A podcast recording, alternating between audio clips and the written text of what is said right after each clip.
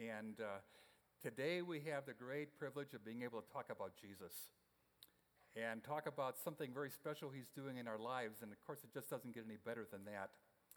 You know, what happens when someone of significance in your life really believes in you and affirms you and supports you and trusts you in something that you're doing?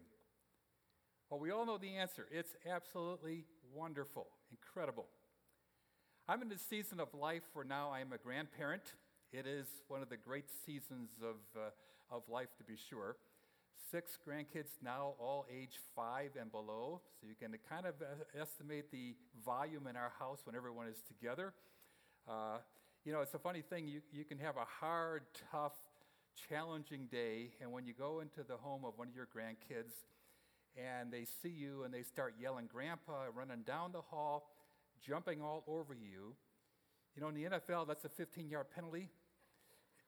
But for a grandparent, it's a touchdown. It is wonderful. There's nothing quite like it. You know, it's wonderful because we want our lives to matter, and I think we understand our lives matter in our connection to people and our connection to God. It's how we touch others, how we affect others, and how we affect or touch the things that God is doing that really matters in life. And sometimes the big question we struggle with, is this even possible for us as people? Can we make that kind of difference? Or even as churches, do what we do, does it matter in any kind of significant, lasting way? Now, Jesus Unexpected is the theme of this message series. And we've looked through the Gospel of Luke, and we've constantly seen a Jesus who keeps on surprising. He just surprises us page after page in the Gospels. Now, as we study these passages, you realize they are more than stories. They happen in real life, of course, but they are a wonderful privilege we have. They're like windows into the mind and heart of Jesus, so that what we read, we are actually looking through Jesus' eyes to see how he saw people and how he saw life and how he related to the Father and how he saw the world around him. And it's a great and helpful thing for us. It's no surprise when we come to our passage tonight in Luke chapter 5 that we see another unexpected move by Jesus. He does something that really is kind of off the charts in some ways.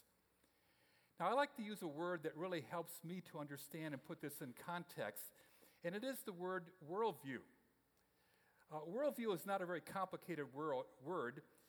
It's like we have this lens that we see life through, that we see people through, that we see God, that we see others, and all those kinds of things. And we all see those variety of people and things in life in a different kind of way, which may or may not be accurate. If you were given a set of glasses with bright blue lens tonight and you put them on, everything around you would look bright blue. Or if it was a red lens glass that you received tonight, you'd say, "My goodness, you look so red tonight," or those kinds of things. But what if the glasses that we're wearing are not red or blue, but glasses that say, you know, I don't really matter very much in life. I bring very little to the table of this thing called life.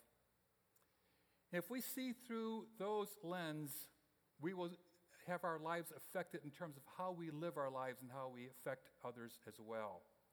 We will even read the Bible differently or hear a message like this differently if we see all of life in that fashion. I recall my own struggle in this area as a student years ago. When I was in school, I did really, really well academically in every subject except one, and it was a struggle. It was very apparent as I was a young child that I had some problems with speech and just forming words and getting letters right and all those kind of things, and it was very helpful to get the help I could during that time of my life. My low point socially in all of life came during high school on a fall afternoon. You say, how do you remember it's a fall afternoon? You won't forget this one. It's just when you go experience that kind of low point in your life, it sticks with you. I was in high school. Now, I should tell you, my high school had 6,000 boys near the downtown Chicago. A very interesting place, tough place. Many of my classmates, I'm happy to report, are now released from federal institutions after these years and doing much better. But it was a tough place. And if you had a term that would describe the opposite of nurturing, this was it. Okay, it was just a rough place. My speaking issues made the mandatory speech class an hour of terror every time it occurred. It was awful. I hated it. And one speech particularly we were asked to give was a dramatic presentation of some historical event. I still remember every bit of it. And I chose to speak on the Oklahoma land rush. And in my mind, I crafted this beautiful speech, and if you know the story, the covered wagons lined up in this row, and this open plain was in front of them, and when the guns sounded, they would all take off and rush across the plains and chart out this piece of property that they could homestead and call it their own. Now, as I formed this speech, I wanted to be dramatic, as the teacher required, and so my wagons, when the guns sounded, were to dash madly across the plains. Well, the guns sounded in my speech, and unfortunately, my wagons mashed madly across the plains. And my class didn't miss it. They howled with laughter, and for the next 5 minutes, it was catcalls from the class. And I still remember my teacher. She tried so valiantly to rescue me, but she just simply was no match for this group.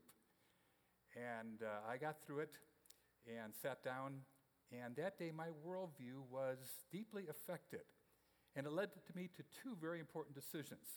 One, public speaking would be not my thing. I would not do that in my life. Whatever was going to go, it was not going to be that. And secondly, I would go into engineering. Put me in a lab, give me something to solve or fix or discover, and I'll do my reports and file my reports, and I'd be a happy camper. Now, it's interesting, looking back on where I've landed, I've gained tremendous respect for God's sense of humor. It's one of his attributes. I really think it is. And that sense of humor is really evident in the passage we're going to look at today. As God is about to launch a tremendous global movement of sorts that would affect the lives of millions of people and their eternal salvation. And he places the responsibility for this movement to happen in the hands of four young men who knew nothing about such things. He's saying, you got to be kidding. And yet Jesus did it. And apparently through the lens Jesus was looking through, he saw something in the lives of these four men and others who would join them that caught his eye. Now let's set the stage for this passage in Luke chapter 5. In the previous passage, we see Jesus declaring his mission. He goes public, and he says, I'm here for this purpose, to proclaim good news to the poor, to proclaim liberty to the captives, to give sight to blind eyes, to free those who are oppressed, and to proclaim this is the time for God's favor to come. The mission sounds to me extremely exciting. Unfortunately, the hearers of that day did not agree. Enraged listeners who had different agendas and different worldviews and saw Jesus very differently than we do were angered by him. Yet undeterred, Jesus continued in his mission, preaching the gospel, healing the sick, giving sight to the blind, large numbers of people. It was wonderful. And meanwhile, as this is all happening, there are these four men. Their names are Peter, Andrew, James, and John, we're later to find out. And they were fishing. Now, certainly they were aware of Jesus. They attended the meetings, the gatherings that Jesus conducted. They embraced his teaching. They liked him a lot. He liked them. And they were fishermen. They kept at their jobs. Now, with that preface, let's take a look at the passage in Luke chapter 5, verses 1 to 11. And follow along, please, in your Bibles or iPads, phones, what things that you have there that has God's word on it. Luke chapter 5. One day as Jesus was standing by the lake of Gennesaret, that is the Sea of Galilee, the people were crowding around him, listening to the word of God. He saw at the water's edge two boats left there by the fishermen who were washing their nets. He got into one of the boats, the one belonging to Simon, and asked him to put out a little from shore. Then he sat down and taught the people from the boat. When he had finished speaking, he said to Simon, "Put out into deep water and let down the nets for a catch." Simon answered, "Master, we've worked hard all night and haven't caught anything. But because you say so, I will let down the nets." When they had done so, they caught such a large number of fish that their nets began to break. So they signaled their partners in the other boat to come and help them, and they came and filled both boats so full that they began to sink. When Simon Peter saw this, he fell at Jesus' knees, and he said, "Go away from me, Lord. I'm a sinful man." For he and his companions were astonished at the catch of fish they had taken. And so were James and John, the sons of Zebedee, Simon's partners. Then Jesus said to Simon, "Don't be afraid. From now on, you will fish for people." So they pulled up their boats on the shore. They left everything and followed him. One day. It's a great phrase in the Bible because it signals something special is about to happen. These first century Fantastic Four were on the shore of Galilee. They were on a break after a worthless, frustrating night of catching absolutely nothing in their fishing excursion. Jesus arrives and he leads an impromptu teaching session there on the shore. The crowd kind of gathers and builds, and they were pressing around Jesus, probably backing him toward the water. So finally he gets into a boat and pushes the boat off a few yards and teaches that morning's message from the boat. Service concludes. It's a great time. Good time, everybody enjoyed. Great message. And what follows starts this surprise rolling as Jesus calls to these frustrated fishermen, "Hey, let's try fishing again." A suggestion that was not met with enthusiasm. However, the result shocked everyone. 2 huge boatloads of fish that nearly sunk the boats. Now, while impressive, the haul of fish here is not the expected thing that took place. It really wasn't a big deal for Jesus to do that. But rather, what came next? Now, the quantity of fish certainly got everyone's attention. There was a buzz on shore that day. But the real shocker came next as Jesus speaks. They're looking at the fish. They're kind of wowed by the whole thing. And Jesus speaks, "Hey, don't be afraid. From now on, you'll be catching men, people." Now, there are two truths here that I think can really challenge us, and they're going to stretch us a little bit, and I think change the lens that we look through to see life and to see God and to see ourselves. The first one is this that we need to explore. How does Jesus see you? Big question. How does Jesus see you? Answered very curiously in this passage by this phrase, "You will be catching men." Now, Jesus embarked on the most profound, high-risk mission in world history. We read about it earlier where Jesus said, "I came for this great task of proclaiming good news to the poor and healing people and freeing those who are oppressed and proclaiming God's favor," and all the rest of that. Elsewhere in the Bible, it's summarized like this, and it's pretty powerful. In Luke chapter 19 and verse 10, for example, it says this, "The Son of Man came..." Now, this is the reason he came. "The Son of Man came to seek and to save the lost." That is, Jesus loves lost people. Jesus enjoys reaching out to people who are far from him, people of all stripes and places. He loves reaching them. And then this second summary statement, 1 John chapter 3 and verse 8. The reason the Son of God appeared. Okay, what is the reason Jesus came? The reason the Son of God appeared was to destroy the devil's work. That is, as much as Jesus loves lost people, he hates what havoc Satan has caused to these people and to us. Those are big.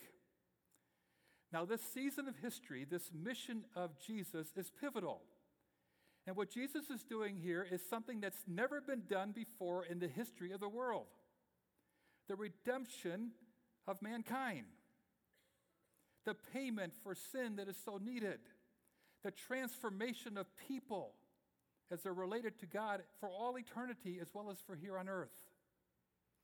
The eventual defeat of Satan and all the pain and suffering and garbage he has brought upon people. This is huge. This is the key moment in God's movement to reach the world, defeat Satan, and save people. I love it. But the interesting part to me in this story and the unexpected part of Jesus here is how he plans to implement all of this. His strategy is not only unexpected, it's a train wreck ready to happen.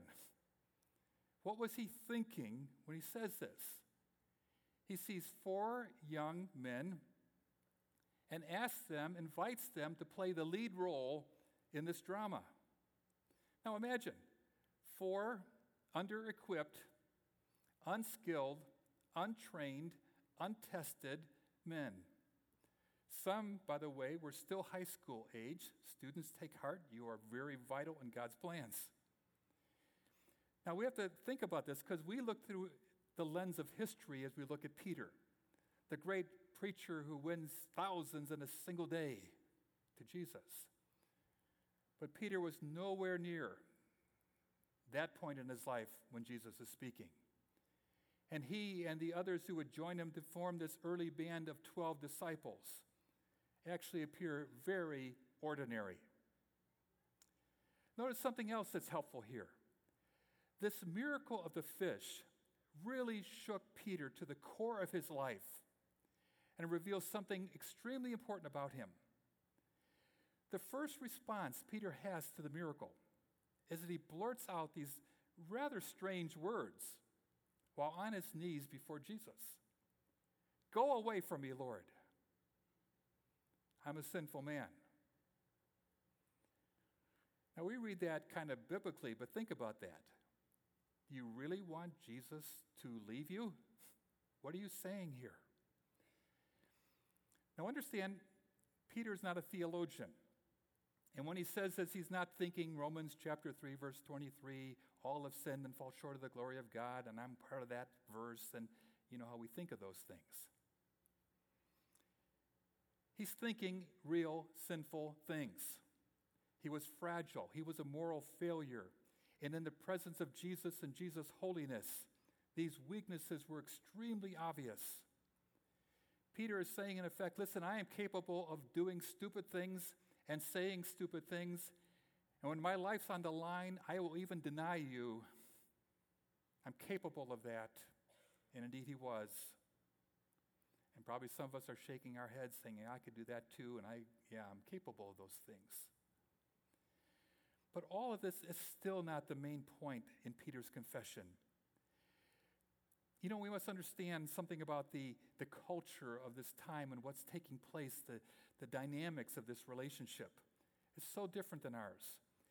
We tend to live in a guilt-innocent kind of culture today. And that was really not the core of life in the first century. When Peter's thinking of his sinfulness, he's really not saying and focusing so much that he lied 4 times last week and he stole an orange from the market and he lost his temper with James and John for following up the nets again and again and again. That's really not what he's thinking here. His culture was based upon shame and honor. These were the values that undergirded life in Jesus' day. Beyond the specific sins, that certainly needed forgiveness. So when Peter is saying here, I'm a sinful man, the emphasis is on I, me. Jesus, I am small. Jesus, I'm worthless.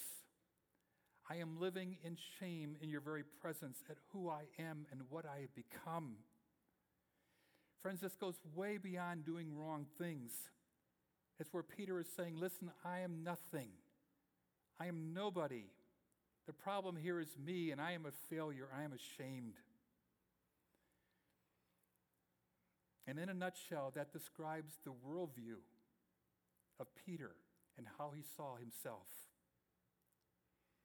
And Jesus, I deserve you to leave me on my own in my situation, in this shame. But Jesus is the unexpected Jesus. And he sees something very different in this man. He speaks directly to the issue of Peter's shame. And what he does is he gives him honor. Jesus goes even beyond forgiveness here. And the first thing he says is to impart honor to this man. Peter, you are somebody. You are needed. You are vital. You are valuable. In fact, I am calling you to be part of this team of followers that is about to embark on changing the world. I think many of us live under the weight of shame in our lives. I do. Wondering if we have anything of real value to offer to God. We see it in this passivity of American Christianity that's so far from the biblical pattern of a Christ follower. And I want to say that Jesus, I think, sees something in you that maybe you don't see in yourself. He wants to honor you. He wants to be a part of what you're doing and have you part of what he is doing today. I remember this very vividly. We were teaching in Peru, and we conduct ITIs, or International Training Institute, classes. And I was teaching a class that was speaking about the issue of grace and God's grace and all those kind of things. And just phenomenal time. But this we were stuck. And this whole issue of grace was simply not getting through. And I was kind of trying to explain and all this and that. And I had this idea. I said, okay, stop for a moment. Let's see if we can talk about this differently. And so I asked for a volunteer. And I said, we're going to act out the story of the prodigal son. Can I have a volunteer? And I had eager volunteers, and it was great. So I played the part of the father. I was older, so it makes sense. And then this young man over here was the prodigal. And we talked through the story, and he acted it out. And he was phenomenal. He was incredible, acting out with great humor and great insight the story of the prodigal son. The part of the story came where the prodigal is returning. And as he walked toward me up in the front, I thought, well, I'm going to jump into this as well. So I grabbed him by the shoulder, and I said to him, son, he tried to interrupt with his confession. He said, son, listen to me a minute. I want you to know how much I love you, how valuable you are to me, how much joy it is that you have come home. I am just delighted in you as a person. And as we're doing this, suddenly I see tears running down his face. I said, this guy's good. I mean, the whole class is engaged. They're with it. And they're kind of like, whoa. And I spoke some more words of affirmation over him, and he suddenly just breaks down. He emotionally, literally just kind of collapses in front of the class. So I said, let's take a break, class. I needed to find out what's going on here. And as he told me the story, it was very interesting. He said, I don't know what happened to me, but when you said those words to me, I realized I had never had anyone in my life ever tell me that they loved me, ever. My father would beat me. He refused to acknowledge who I was. And I lived under this shame of being worthless. And when you said that, I suddenly realized, oh, maybe my Father in heaven really does love me.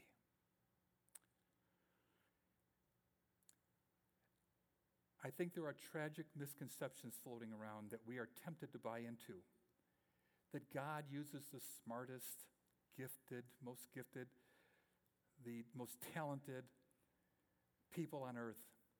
That he has this extensive disciple job description that he has carved in stone in his hand as he's looking down from heaven, saying, wanted, young, energetic, beautiful, brilliant men and women, with great public speaking skills and brilliant minds and experts in biblical studies, preferably with advanced theological degrees,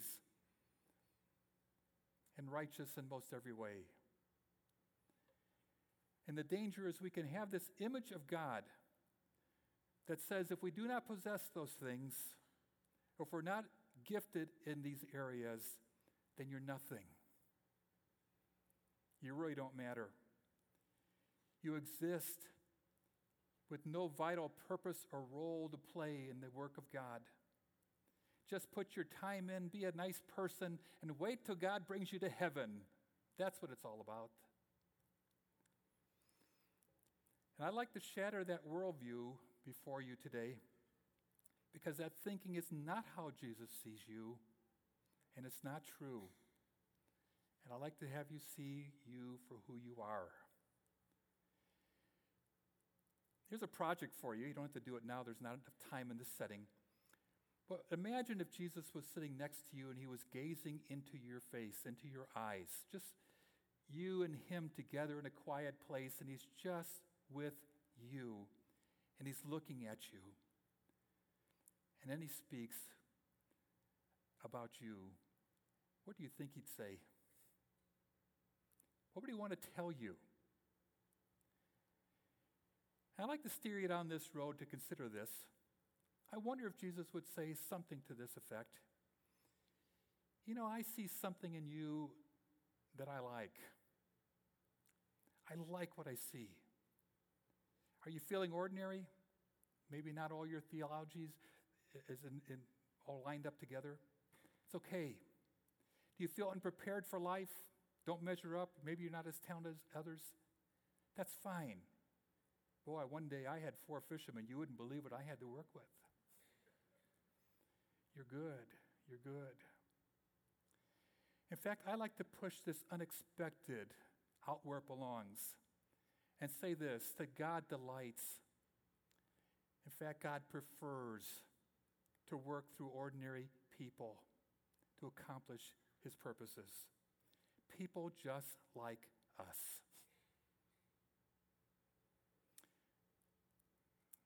When I was researching people in my book, Unleashed, I was so impressed with the people we work with. They are amazing, amazing people. And the difference they're making in the world. But what stood out to me was they were also ordinary. I mean, they weren't the Billy Grahams of the world. They were just ordinary people. And men and women, I thought, what makes them so special? I mean, what's the commonality here with these people? Let me tell you about a person who's a friend of ours. Some of us here in this room know him. His name is Abdullah. Abdullah, actually, when you talk to him, is a gracious, kind, humble person. You would like him. Abdullah, however, some years back, was a member of a global terrorist organization that if I mentioned, you would know it very, very well. And in his city where he lived, which was in a difficult place in the world, the gospel was at work, and there was a group of people who were coming to Christ, and there was a small church that met. And Abdullah got together with his friends, and as part of their work with this cell, they went over to the home of these Christians to kill them. They were going to put an end, they were going to stamp out the gospel in their community. And as he and his group went over to the house, he told us, we looked in the house and the Christians were praying. And we thought for a moment, probably not a good idea to kill these people while they're praying to their God. That doesn't seem right. So let's come back later and kill them when they're not praying. So that a day passed, and in God's providence, he ran into the Christians in his community. And they were so kind to him. And they shattered all the misconceptions he had about what Christians were about. And in fact, they helped his business. And they became deep friends. And over time, Abdullah came to know Jesus as his personal Savior. It's a great story.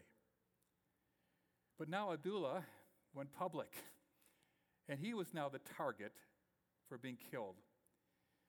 And one night, his former friends came to his house. They locked his doors and windows so he could not escape and set his house on fire. He was going to burn to death. Abdullah knew very little bit about the gospel, a little bit about God's, but one of his lessons that his Christian friends taught him was the story about Shadrach, Meshach, and Abednego.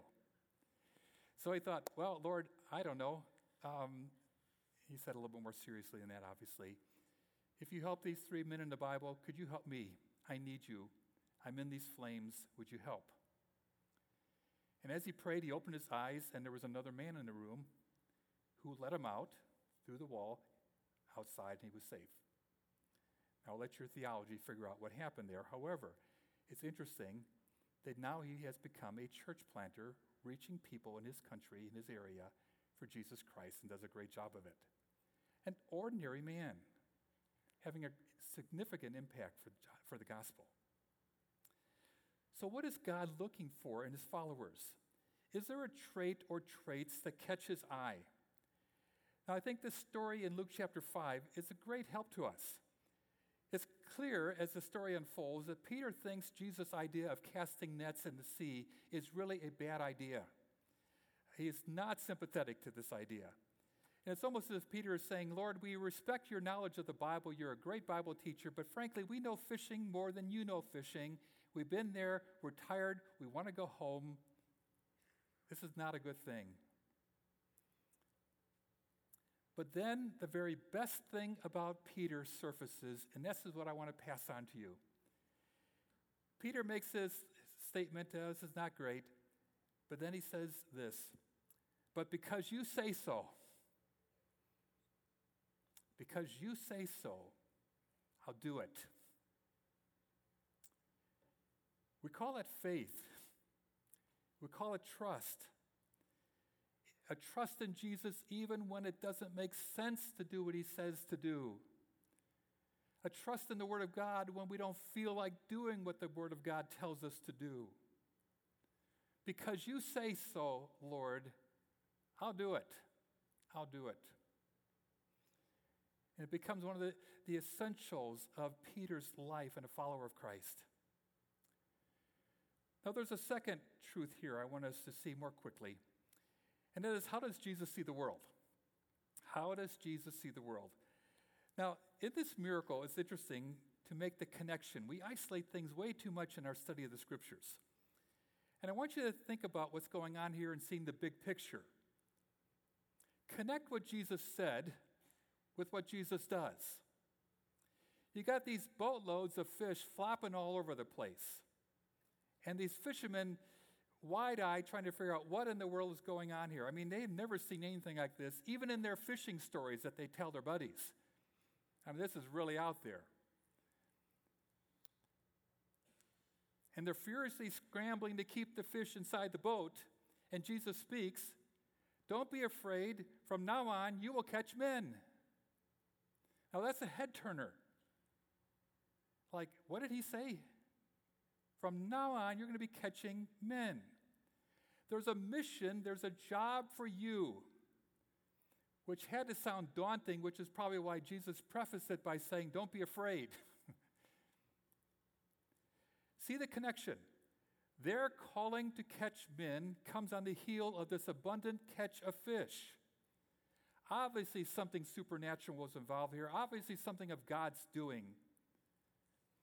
As if to say from Jesus, when I talk about catching men, this is what I'm talking about. Look at the boats. Look at the fish. You know, there are different ways to look at the world. Yes, it's a tough place. Horrific crimes, ISIS-style terrorism, abuse of the vulnerable, politics, the rocky season. I mean, we can really jump into depression in a hurry here. And Christians can develop their own version of fatalism. Oh, it's getting worse and worse, and it's all getting so bad, there's no hope. Oh, if Jesus would just come. And I get that. I understand that. Many of us have seen terrible things in life, and we have experienced those kinds of pain. And we're embedded as a church in some very challenging situations. I see that. But we need to get our heads on straight when we look at the world and see through the lens that Jesus saw. Their calling that day to catch men, to catch people, was tied and illustrated by this enormous catch and haul of fish. Not a handful of minnows, boatloads, boatloads of fish. The miracle and the calling are connected. Jesus would later expand on this calling to include his own very detailed worldview. In chapter 10 of Luke, it says this, that after this the Lord appointed 72 others and sent them out 2 by 2 ahead of him in every town and place where he was about to go. And he told them, the harvest is plentiful, but the workers are few. Ask the Lord of the harvest, therefore, to send out workers into the harvest field. Now note this, the harvest is plentiful, present tense, right now, in this horrible world in which we live. It is a bumper crop. It is a boatload ready to be harvested now. And as Jesus saw it, the real problem is not, nor has ever been, the world's badness, but rather a lack of workers to do the harvesting that is out there. The problem, friends, is a labor shortage.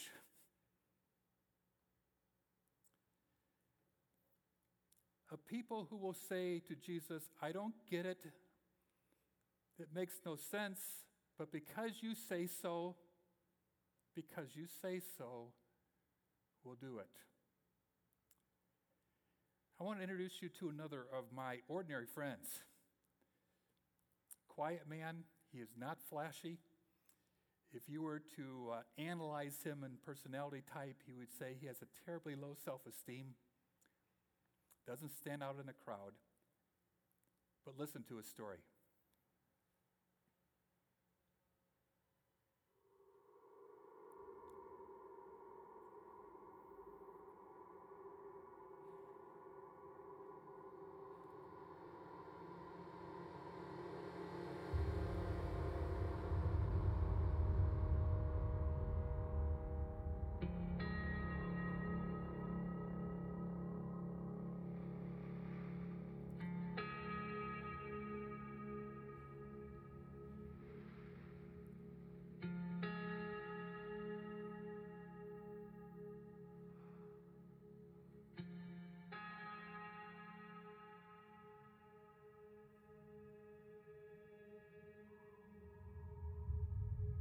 الشعب الدروز الموحدين عم يحاولوا بقدر المستطاع يبحثوا عن الفرح والسلام في ديانتهم، لكن للأسف الشديد ما في فرح والسلام غير عند الرب يسوع المسيح.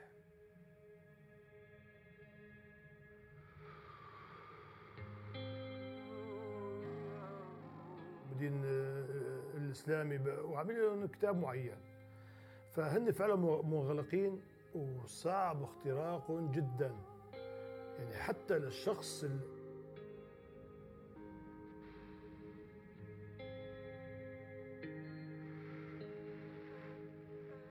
أنا قلبي انشغل فيهم كتير، بأنه شفتهم جماعة كتير طيبين ولبقين بالكلام وبيرحبوا بالواحد وبيسهلوا بالواحد، وشفته بنفس الوقت نظرة تانية بأنه هن كتير كتير كتير ضايعين. لهذا السبب انشغل قلبي على الدروز وحبيت أصلي لرب يسوع، يا رب هالناس كتير طيبين يا رب، لكن مش عرفانين وين رايحين من أصل كله يا رب، فأرجوك يا يسوع.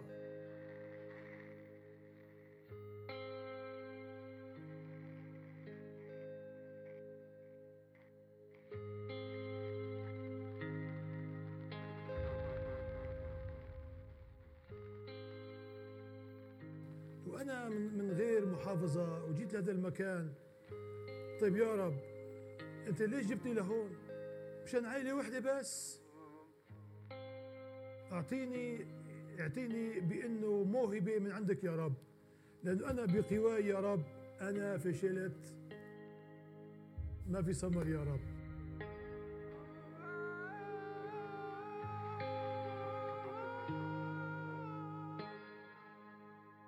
يوم من الأيام عم شوف إنه الباب عمال يخبط، فتحت الباب شوف ناس ما بعرفهم، مين أنتوا؟ قال نحن في عنا مريض بدك تيجي تصلي من أجله.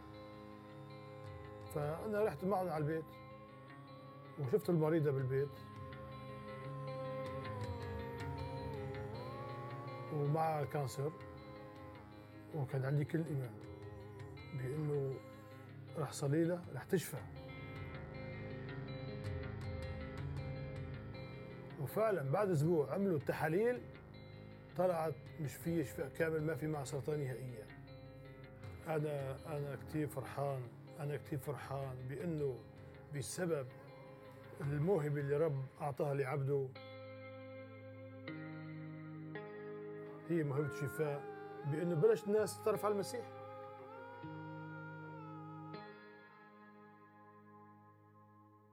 هذا فرع عظيم جدا لا يقدر بثمن.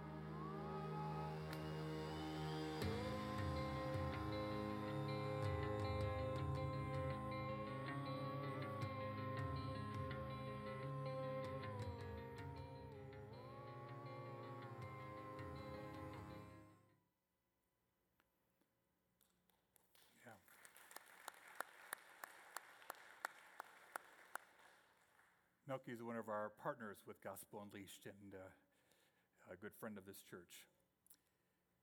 What God keeps doing through ordinary people, it's amazing. You know, there are a lot of challenges in this world. We groan with the world and its pain. So does Jesus. And yet this is also our call to action. He sees a harvest of people ready, and he's advancing his mission. Now, here's the point. Far from being insignificant or an observer in all of this, you here are of great value to God and a significant part of his plan. He has chosen you. He honors you with a top-level role in his kingdom work to play. Now, the what and the where of that is different for every one of us and in different seasons of life for sure. And yet Jesus trusts you in this calling. I'm so thankful for this church. I get to see lots of things that happen through the ministries of this church, here at church and in the community and in the world. It's been an amazing, amazing time and an amazing year for us. So positive to see what's going on.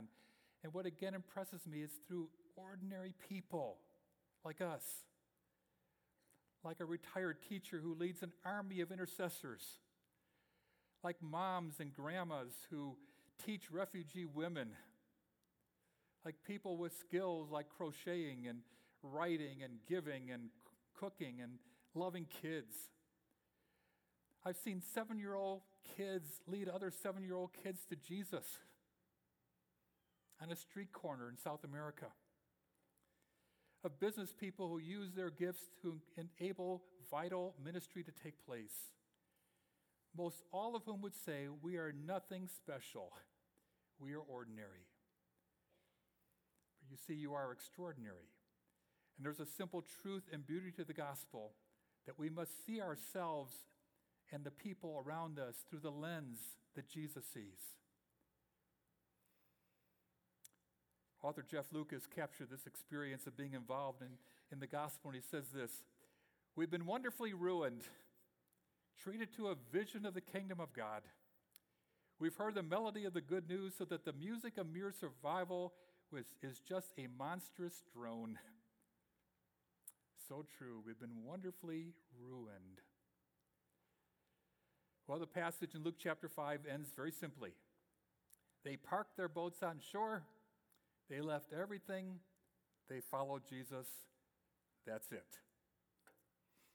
Now, God may use you to reach an entire lost people group, like you've seen in the story, or maybe not. Maybe it's going to be a neighbor. Maybe it's going to be a coworker. Maybe it's going to be a family member. Through these 4 young men, God worked to change the world, causing C.S. Lewis to finally remark, capturing what God does, when he said, there are no ordinary people. There aren't. I've been impressed over these recent weeks and months to be praying Luke chapter 10 and verse 2, asking the Lord of the harvest to raise up workers for his harvest field. And I think of all the opportunities that we have as a church, ShareFest coming up in a few weeks, being involved, serving in one of our ministries at church with children, with ushering and hospitality, whatever it might be. Gospel Unleashed initiatives, prayer teams, mission trips, whatever it might be. You don't need a PhD to do this. You don't have to have your super Christian certificate hanging on your wall to do this. You just got to follow Jesus. And even when it doesn't make a whole lot of sense, Lord, because you said so, I'll do it. Let's pray.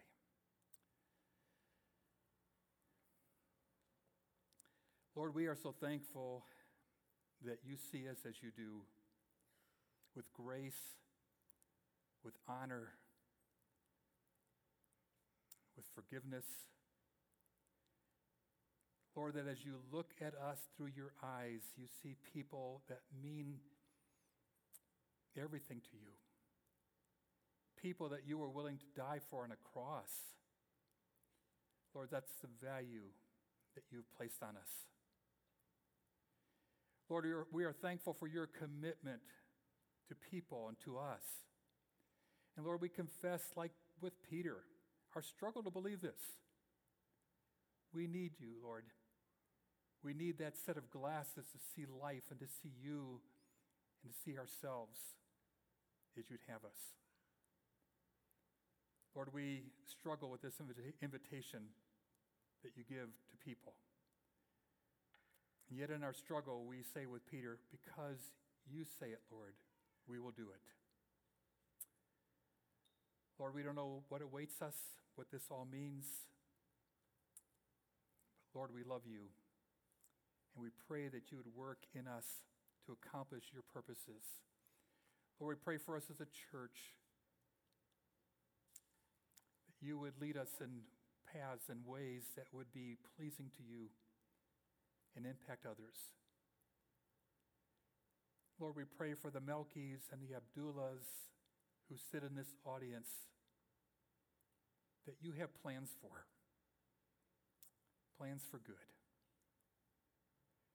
So Lord Jesus, as we worship, as we come before you, we pray that you would speak to us, that we'd hear your words, that we'd understand your heart. Lord, that you'd work in us. For we ask this in the name of Jesus. Amen.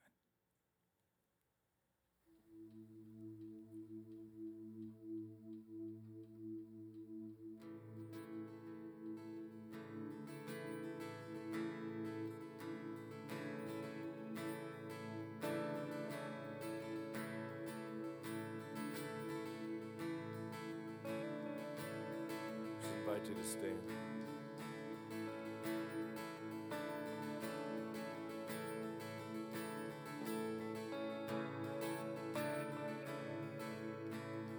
Lord, I come, I confess, bowing near, I find my rest. Without you, I fall apart. Guides my heart, Lord, I need you, oh, I need you, every hour I need you, my one defense, my righteousness, oh God, how I need you.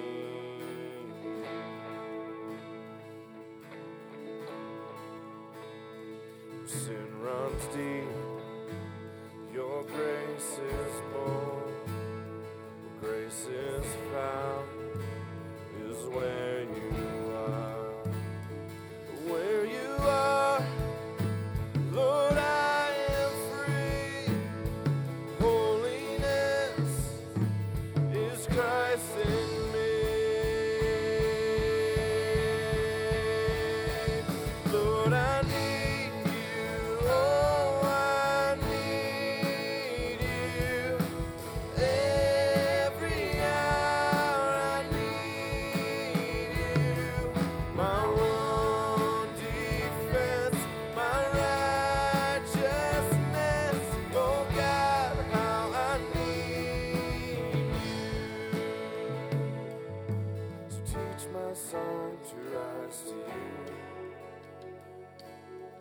when temptation comes my way. When I cannot stand, I fall on you. Jesus, you're my hope and stay.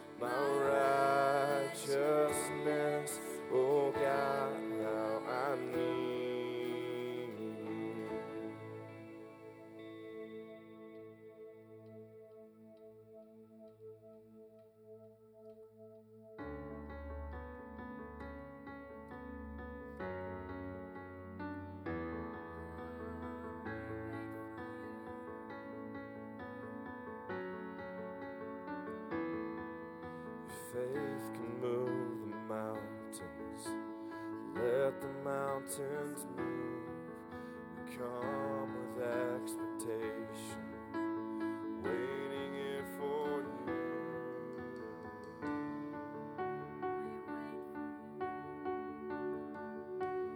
Waiting here for you.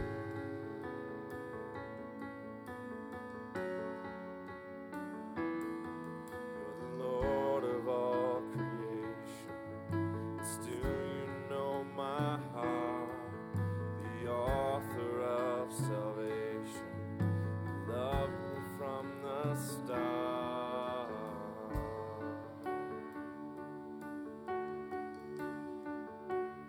Waiting here for you,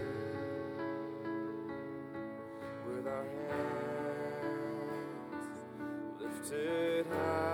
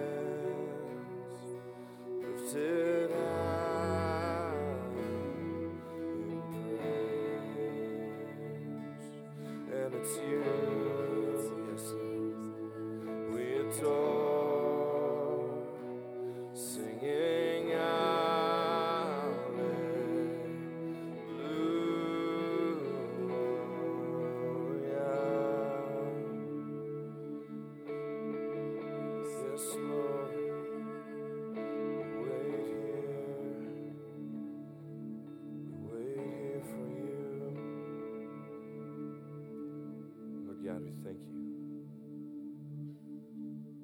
Lord God, we take this moment to listen to you, to wait on you.